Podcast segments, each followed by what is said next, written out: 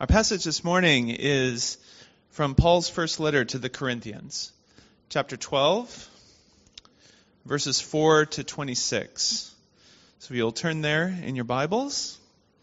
1 Corinthians, chapter 12, verses 4 to 26.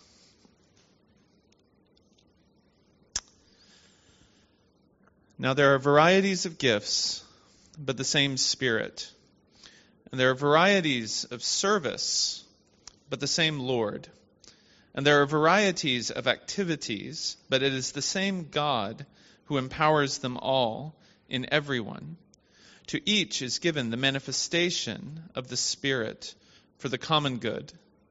For to one is given through the Spirit the utterance of wisdom, and to another the utterance of knowledge according to the same Spirit. To another, faith by the same Spirit. To another, gifts of healing by the one Spirit. To another, the working of miracles. To another, prophecy. To another, the ability to distinguish between spirits. To another, various kinds of tongues. To another, the interpretation of tongues.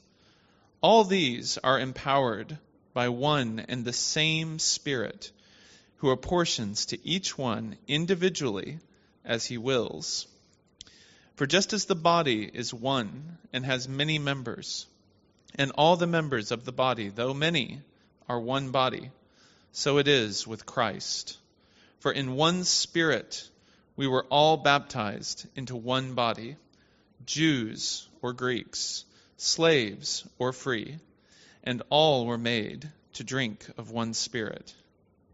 For the body does not consist of one member, but of many.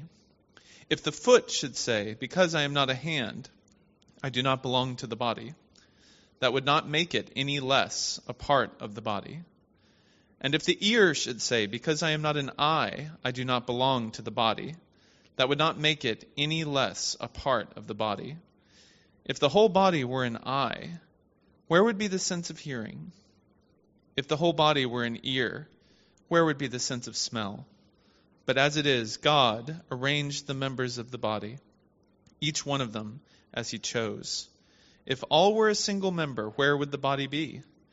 As it is, there are many parts, yet one body. The eye cannot say to the hand, "I have no need of you," nor again the head to the feet, "I have no need of you." On the contrary, the parts of the body that seem to be weaker are indispensable. And on those parts of the body that we think less honorable, we bestow the greater honor. And our unpresentable parts are treated with greater modesty, which our more presentable parts do not require.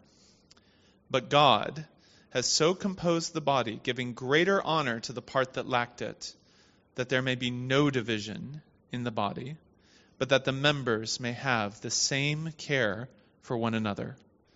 If one member suffers, all suffer together. If one member is honored, all rejoice together. This is the word of the Lord.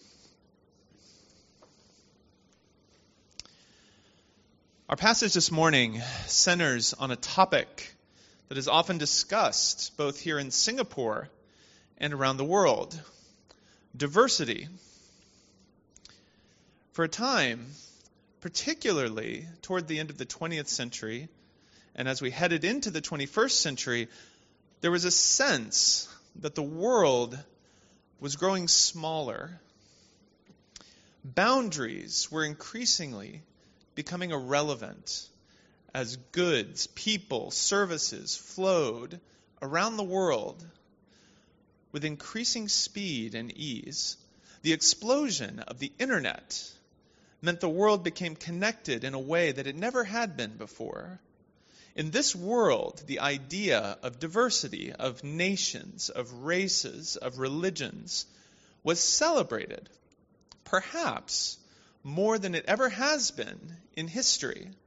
As more and more people came together, diversity came to symbolize the effort we make to understand and embrace those who are different from us. But times have changed. More recently, barriers began to go up as people around the world began to question whether an increasingly global society was really good for them. The internet, long hailed as a technology meant to bring people together, became a tool of division, with people separated into intellectual factions as companies increasingly realized that telling us what we want to hear and getting us angry at those with whom we disagree is a profitable business model. And into that age came COVID-19, with all of its restrictions and stress and isolation, tensions and xenophobia, never completely gone anywhere, have become increasingly virulent and public, even in a society as cosmopolitan as Singapore. Even within the church, it becomes altogether too easy to divide ourselves over superficial issues and fail to love and celebrate one another. Perhaps in this environment, people can be forgiven for not wanting to deal with the challenges that diversity offers them. The church at Corinth, the recipients of the letter we're reading this morning, had problems not entirely different from those that we face. Their church was diverse, but it was also divided. The society that they lived in was pluralistic, but it was also separated along lines of religion and social class and nationality. And to this struggling church, the Apostle Paul teaches a great truth. Diversity is not an adversary to be overcome or a burden to be borne. The diversity that God has created in His church of people, of gifts, of societies is a joy. It's a reflection of His goodness and of His beauty. As we might say in the world of technology, it's a feature, not a bug. In our passage this morning, we see three key truths about diversity. First, that diversity is ordained. It is ordained by God. Second, that diversity is difficult. And lastly, that diversity is beautiful. So let's start in 1 Corinthians 12 and in verse 4. Here, Paul makes clear to us that differences we see among ourselves are indeed ordained by God. In verses 4 to 7, he says that there are varieties of gifts, but the same Spirit. There are varieties of service, but the same Lord. There are varieties of activities, but it is the same God who empowers them all in everyone. And note carefully verse 7. No one is left out of God's plan. Verse 7 says, to each is given the manifestation of the Spirit for the common good. There is no such thing as a Christian who does not have any spiritual gifts. And these gifts are not merely natural abilities. Verse 7 makes clear that these are manifestations of God, the Holy Spirit. So the variety we see in one another is grounded in unity. One God with one sovereign will, choosing to use each one of us who follow Christ as His instruments.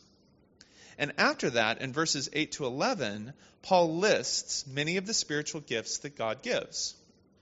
And we're not going to delve into each one specifically in this message, because even though they're important, each gift itself isn't really the thrust of Paul's argument. And this isn't a comprehensive list either. Here, Paul is just throwing out examples. Before in verse 11, you see he comes back to his main point and reiterates it. All these are empowered by one and the same Spirit, who apportions to each one individually as He wills. The gifts that you have are part of God's sovereign plan for your life. Each one of us. And the variety doesn't stop with spiritual gifts. In verse 12, Paul uses the metaphor of the human body, and that's an image not only used here for the rest of chapter 12, but it's an image that Paul uses elsewhere. He uses it in Ephesians and in many other letters to give us an image of what God's church looks like. Paul reminds us that even though we're all different parts of that body, we make up one body.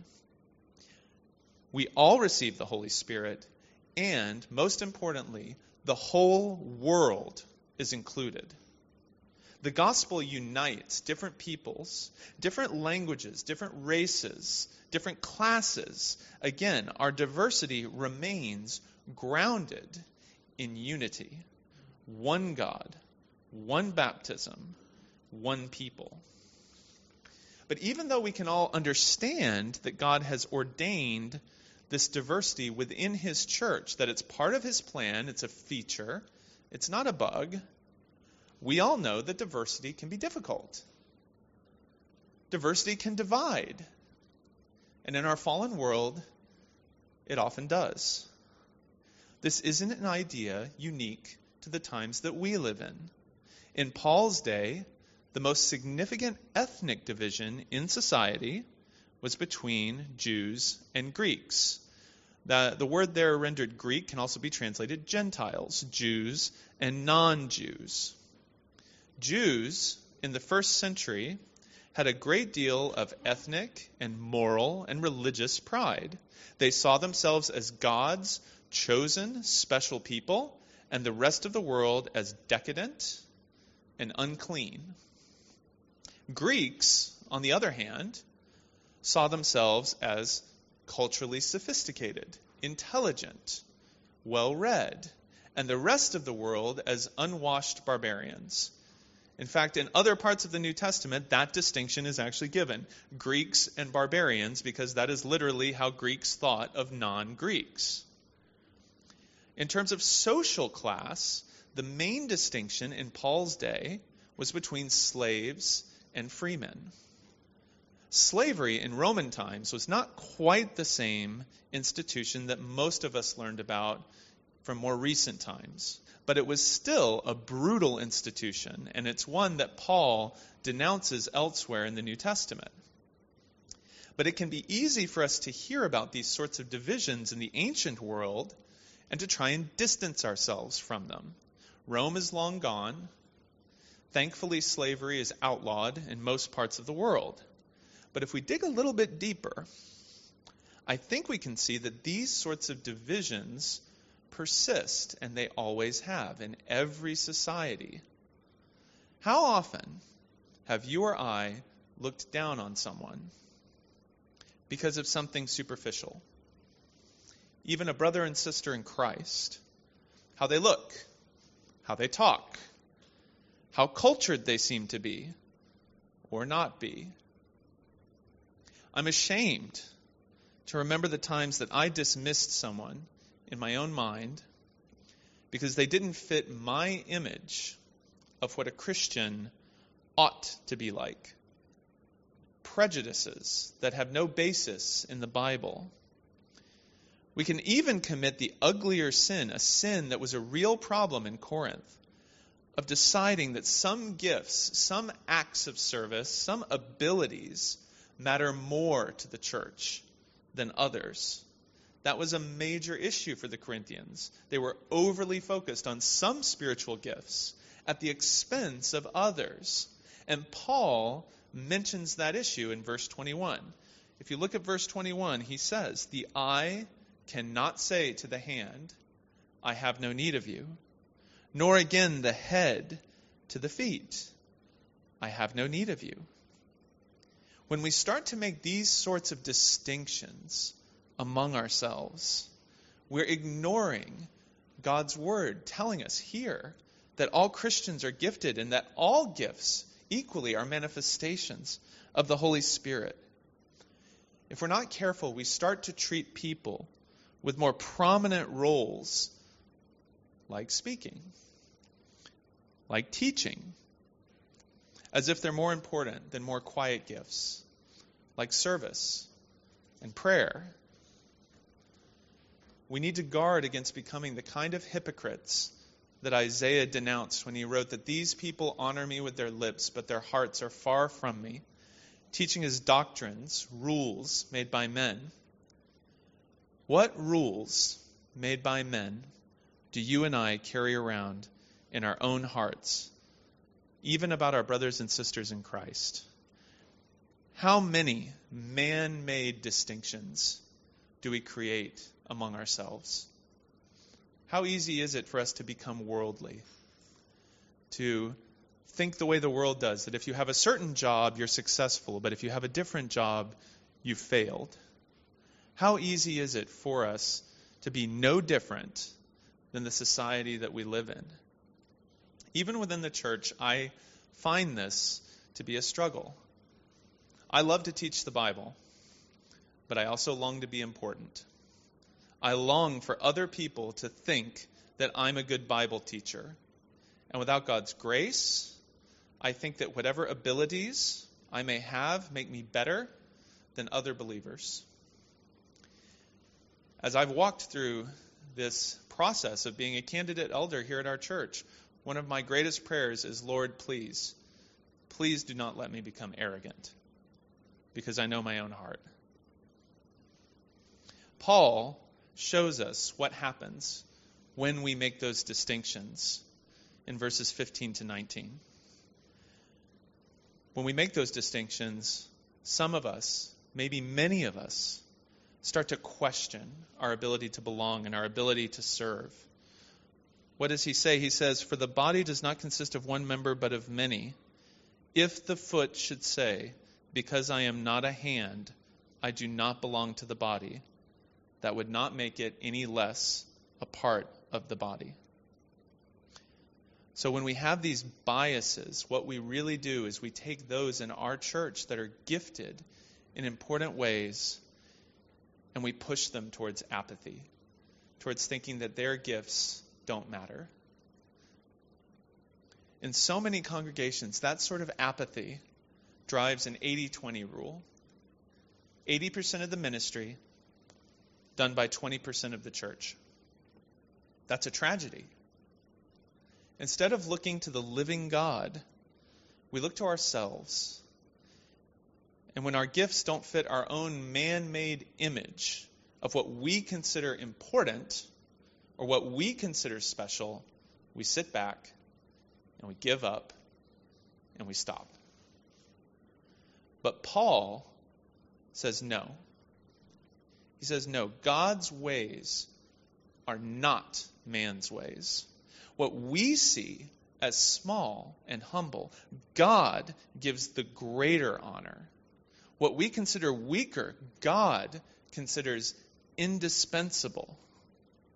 I can think of one example of this that's come up in my life again and again and again.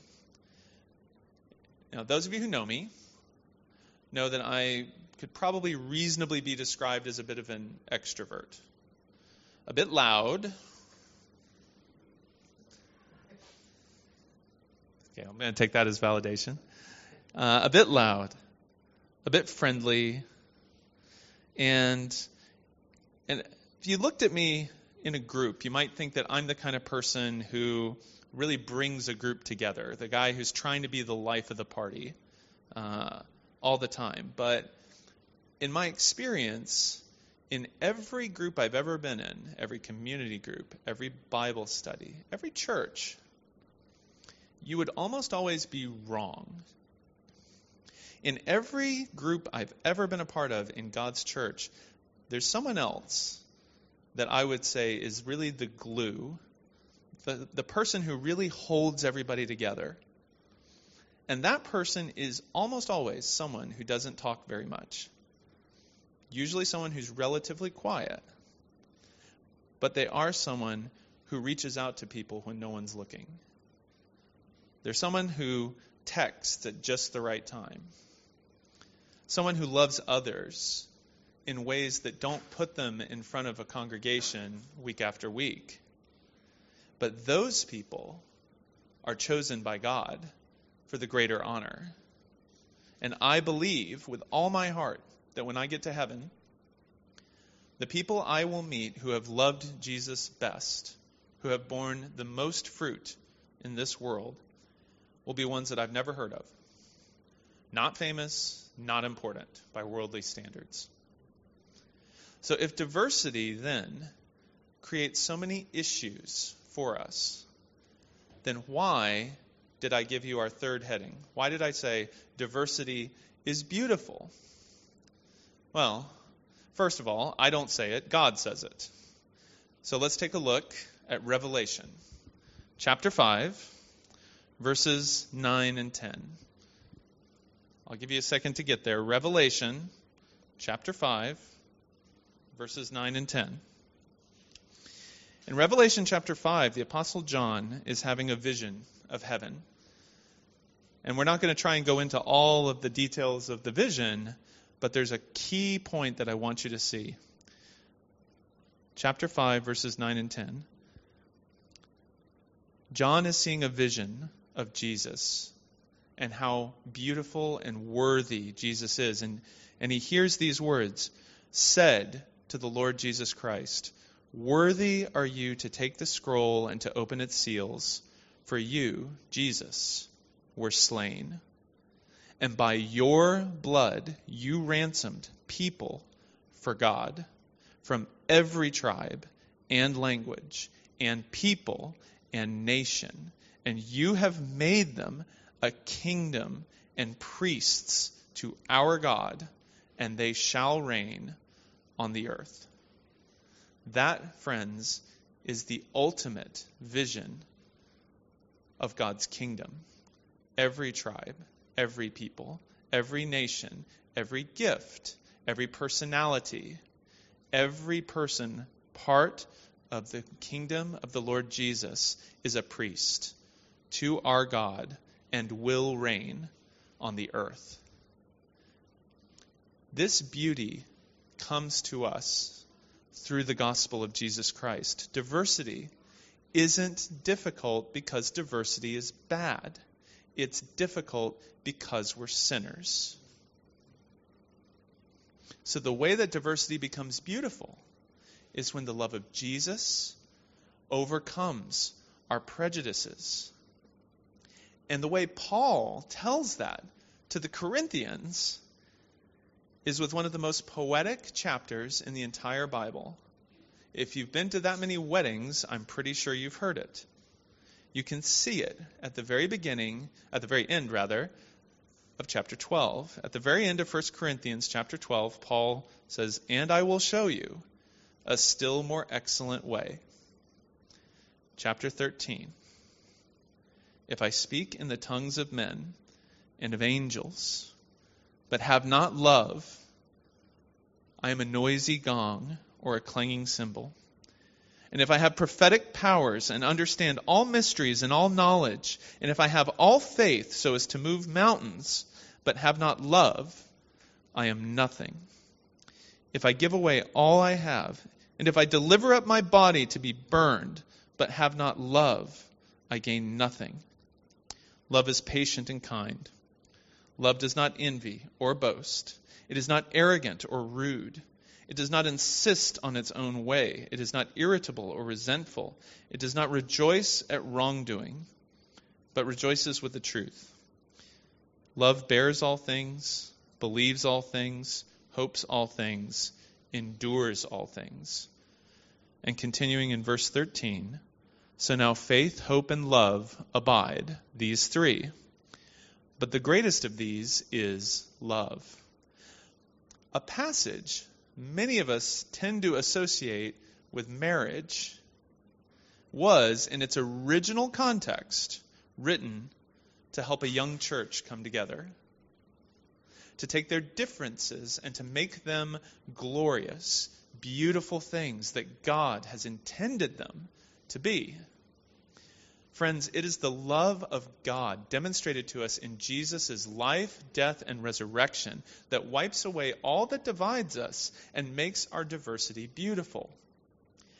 In Jesus, every one of us, every Christian, will one day join together in God's kingdom. But that also brings up another question, a fairly obvious one, which is, how do we do this right now? How do we live out the individual gifts and the unique background that God has given us? What does this love look like in our church right now? Well, first, and at the risk of sounding a bit like a sales pitch, I can state the obvious.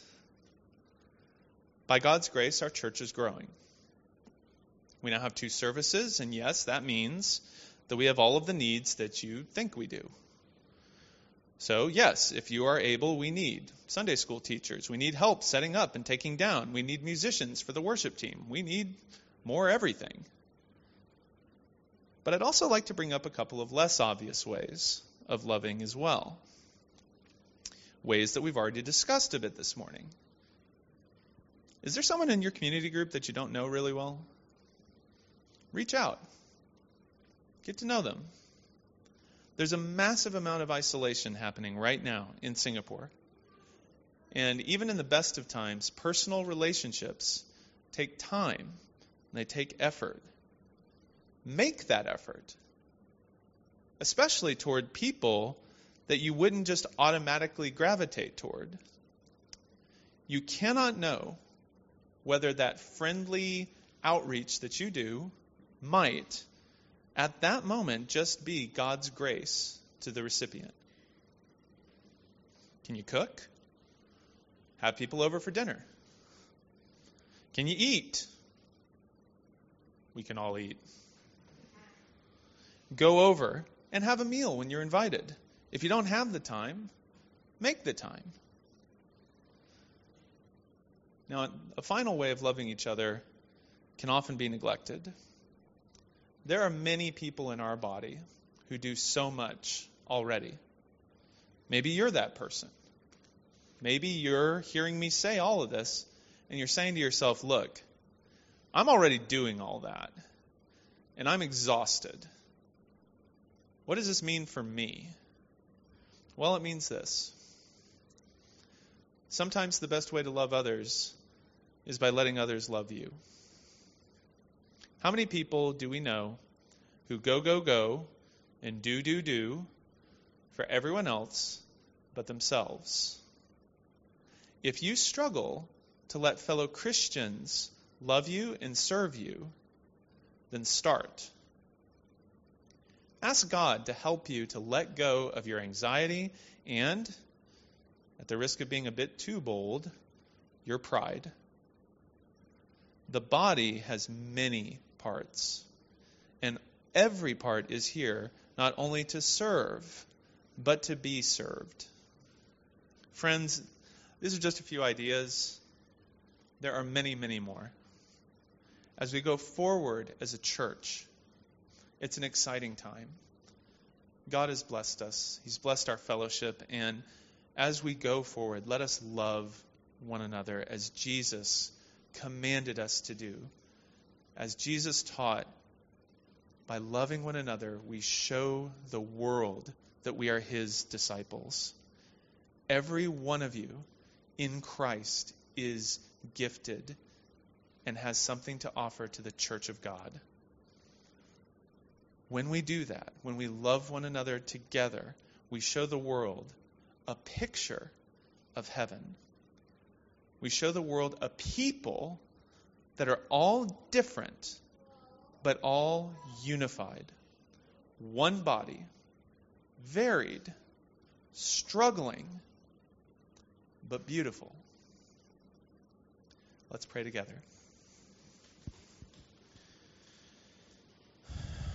Heavenly Father, we thank you for our fellowship. We thank you that you have brought our church together and that you love us. And that every one of us who know Jesus as our Savior has been gifted by the Holy Spirit. We pray, Lord, that you would overcome every barrier, every hesitation, that you would enable each one of us to serve you according to the good gifts that you have given us, that we may love one another and shine your light into Singapore and around the world. In Jesus' name, amen.